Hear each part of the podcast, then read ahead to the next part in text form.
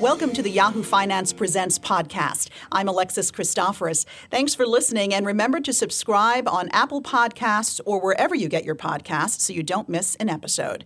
Just how in love are couples in America, and what exactly makes a relationship work?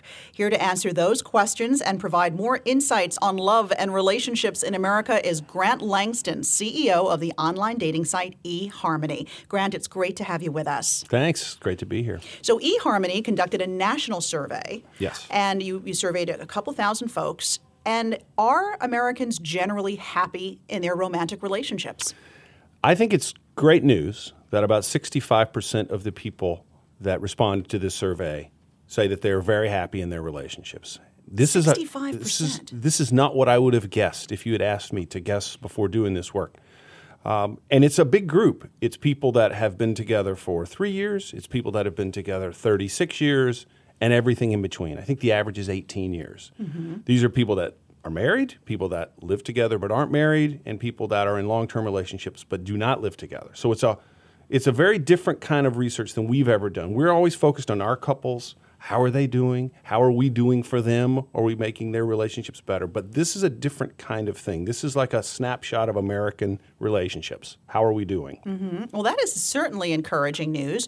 So, you know, Tina Turner sang about what's love got to do with it? But I yeah. think, according to your survey, love's got almost everything to do with it, right? I mean, there's a correlation you found between happiness and people who are in love. Yes. The, the, the, the best way for me to think about this is the group that's most unhappy, they tend to say they got together because it was time. Mm-hmm. Right? Now, we all know what that means. That's cultural pressure, that's parental pressure, that's the idea that, well, there's no one I'm really that in love with, by golly, it's time. I, the, I've got to get this show on the road. Or the biological clock is ticking, exactly. right? Yeah. And so that clearly is a very terrible reason to be with somebody. Mm-hmm. The couples that are happy, the reason they're together is because they're in love with someone and they fell in love and they got married or, or, or started a relationship. So you're right. That's the reason to be with somebody. And it really destroys this idea that there is a time to be married. And if you are getting that pressure, it's it's time to push back on that. And what about generally generationally speaking? I'm curious if there's one generation that is happier in relationships than others. Well, this is the benefit of doing a study annually. And we're mm-hmm. going to do this every year, the same time of year, because we want to see the trend. This first study tells us that millennials are happier and that they're also much more willing to do the maintenance of a relationship. Now, is that because they're different? or is that because they're young? Mm. We won't know that until we do this for a number of years and we can see what happens to this cohort of people. But today, they as a group, especially the men, mm-hmm. are very different from those that have come before. How so? They're more into communication, they're more into compromise. The men are more willing to go to therapy and have been to therapy. Um, it's, it's not a group that is immune from the problems that we all have. They've they have job stress. They're too tired for sex sometimes. Mm-hmm. They have financial arguments. In fact, this group argues more than the rest of the groups. Hmm. But they're more willing to work on it. And so that's a I think that's a great lesson here. It isn't about the amount of conflict. It's how you tend to it. And when you do tend to it, as this group does, your satisfaction in the relationship is very high. Maybe they argue more. I'm just spitting this out there because they tend to communicate more. Yeah. So other generations may be having problems in the relationship, but may it may fester because they don't talk about it. Yeah, yeah. In fact, the most unhappy group, the most unhappy cohort, they have very little fighting, and that's because they've just given up. Yeah. They just there's a there's a contempt there that you can almost see in the data, and they're sort of slogging through life together, but they're not actively working to make it better. And what about, or we talked about generation generational divides there. What about geographic divides? Does it matter in what part of the country you live, or is one part of the country happier in relationships than the other? We did not see that. I think that's uh, good news. We we certainly see that more affluent areas. I mean, affluence varies from place to place, right? Mm-hmm. And that, of course, is a big determinant here in in happiness.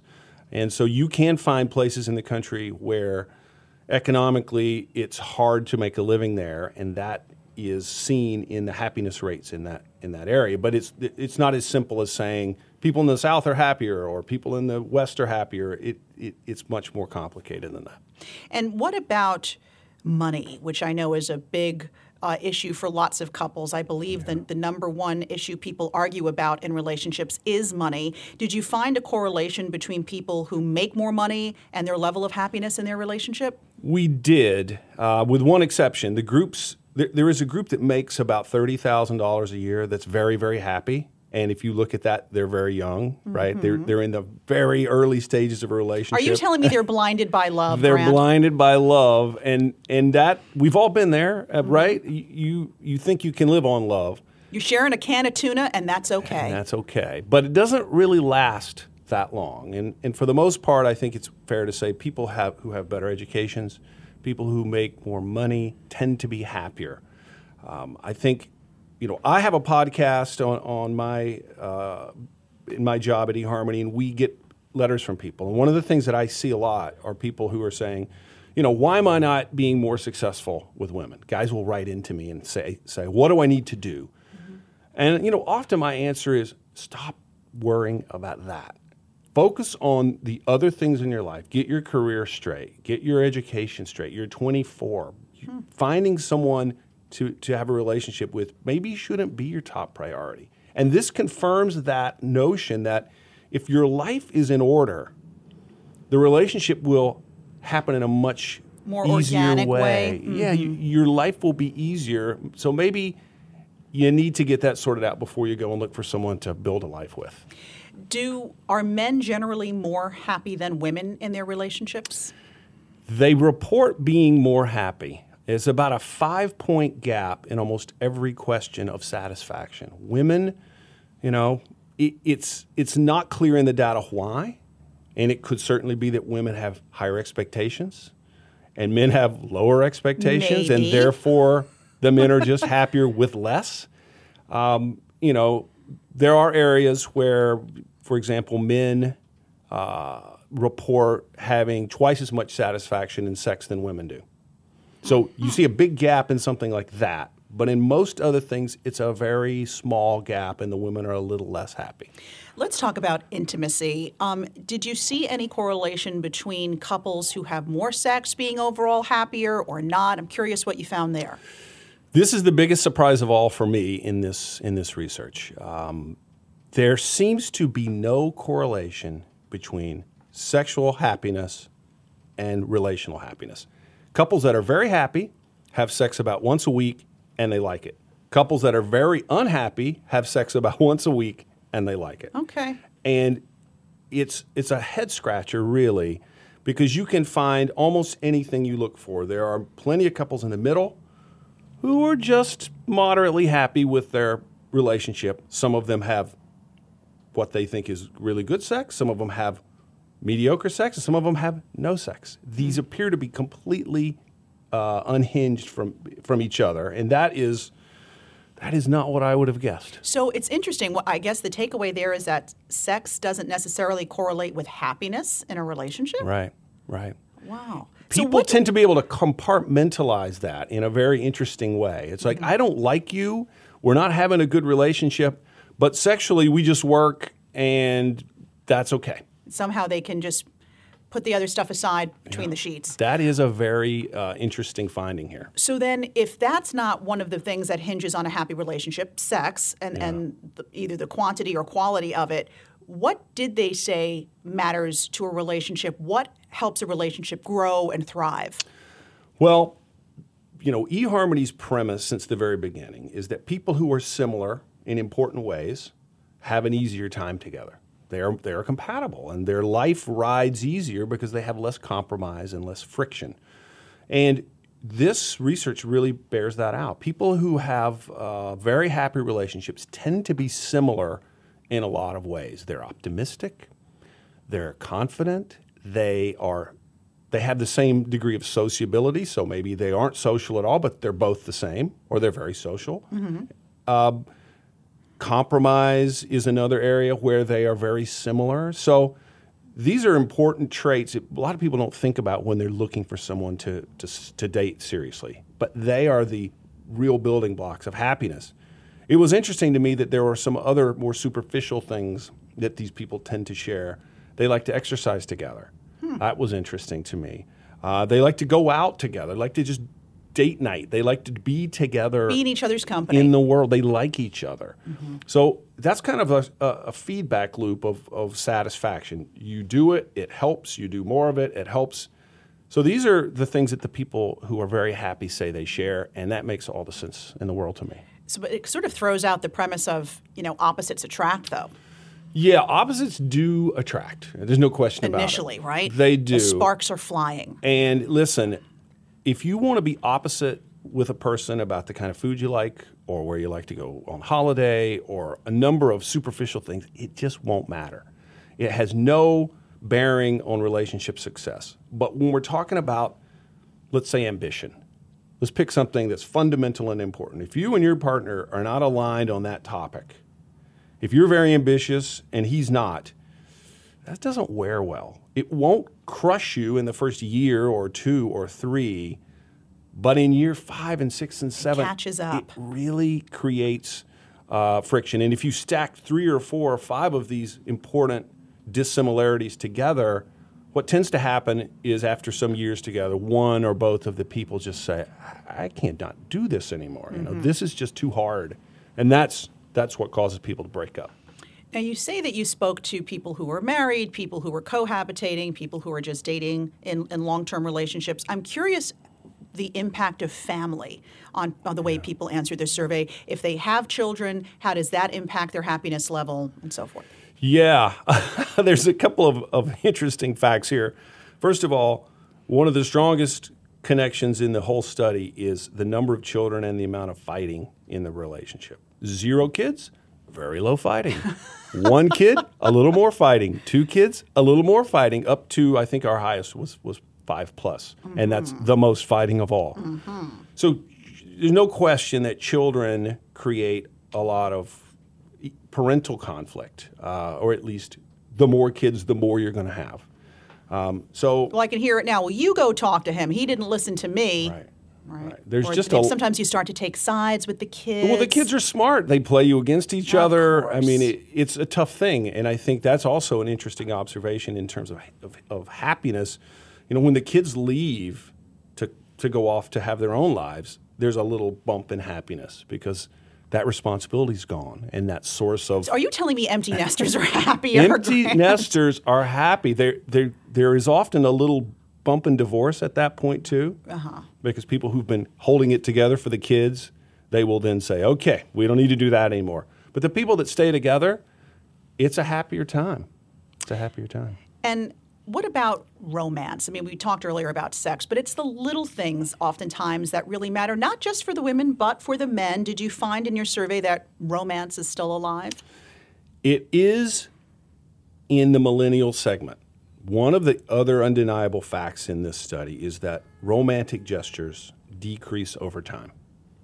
It's just right there. It's in black and white. And this youngest group, 20, you know, 5 to 35 roughly, uh, the men are very into hand holding and kisses and love notes and that kind of thing. And it'll be interesting to see if that continues. Um, you know, it's kind of natural to do it early on, and then it sort of lessens over over time. It is it is also interesting though that despite the fact that gestures kind of diminish, people don't say they're less happy in their relationships over time. They say they're less perfect. That's an hmm. interesting thing.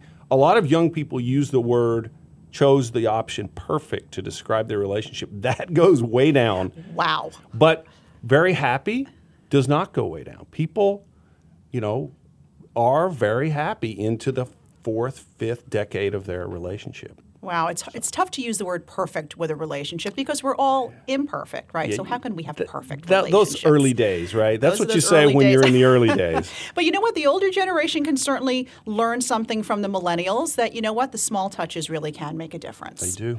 Um, you know, as CEO of eHarmony, I'd have to imagine you are under uh, incredible pressure, Grant, to sort of get your relationship right in your own personal life. Yes. Um, share with us some of the things you do to show your wife that you uh, that you love her, and, and I'm curious what you do for Valentine's Day. Well, you know, Valentine's Day gets a, an interesting rap because people, a lot of people think it's like a Hallmark holiday. It's made up and it's just there to extract money from your wallet. Isn't it? well, here's what I say to that I'm looking for every excuse to do something nice for my wife, right? I mean, you can you can be sad about this holiday or you can just take advantage of it. And so I want to take advantage of it. I, I don't I'm not a stuffed guy. I'm an experienced guy. And so if I can use this holiday to go do something fun with my wife, and that may be very simplistic. That may be a hike or a walk, or it may be a concert, or but whatever it is, this is a good excuse to do it. And so I just I always encourage people, especially men, don't miss the opportunity. There's not that many of them. There's a there's birthdays and there's anniversaries and there's this, mm-hmm. and so don't don't get lazy. Do something that shows that you're interested and that you care. And that you celebrate her. Yeah. And for the woman as well, with the man. Yeah. Right? Absolutely. I'm curious if there are certain times of the year where you see a spike in activity at eHarmony or, or the opposite, where things are sort of at a lull. Yeah, it's a very seasonal business. So um, the day after Christmas, our business goes crazy. Really? And that's, we've, it's been this way for a long time. And it's, very easy to see why. People go home to their families. Their mother says, Why are you still single? Or they see their brother and his wife and their kids, and, and they, they really think, you know, I got to do something about this. I want this, and I'm not doing anything, and it's time. So you get that family experience, and then you get the New Year's resolution right after that, and then you get Valentine's Day right after that. So our business kind of goes nuts at this time of year. This is the high season, and then it cools down a little bit in the April, May, and then summertime when people have time, it goes back up. So typically, the two biggest months for us are are January and July. Interesting. And and it kind of peaks and valleys after that. But I guess it actually makes sense. I can yeah. see that. Yeah. Well, this has really been fascinating. We look forward to more surveys to come. As you said, this is your first annual yeah. uh, love and uh, and relationships in America, and uh, we look forward to to further findings. I think we can learn a lot about ourselves and each other uh, from this survey. So, Grant Langston, CEO of eHarmony, thanks so much for stopping by. Uh, happy to be here. Thank you. And thank you all for listening to the Yahoo Finance Presents podcast. I'm Alexis Christoforous. Be sure to rate, review, and share this podcast, and remember to subscribe so you never miss an episode. う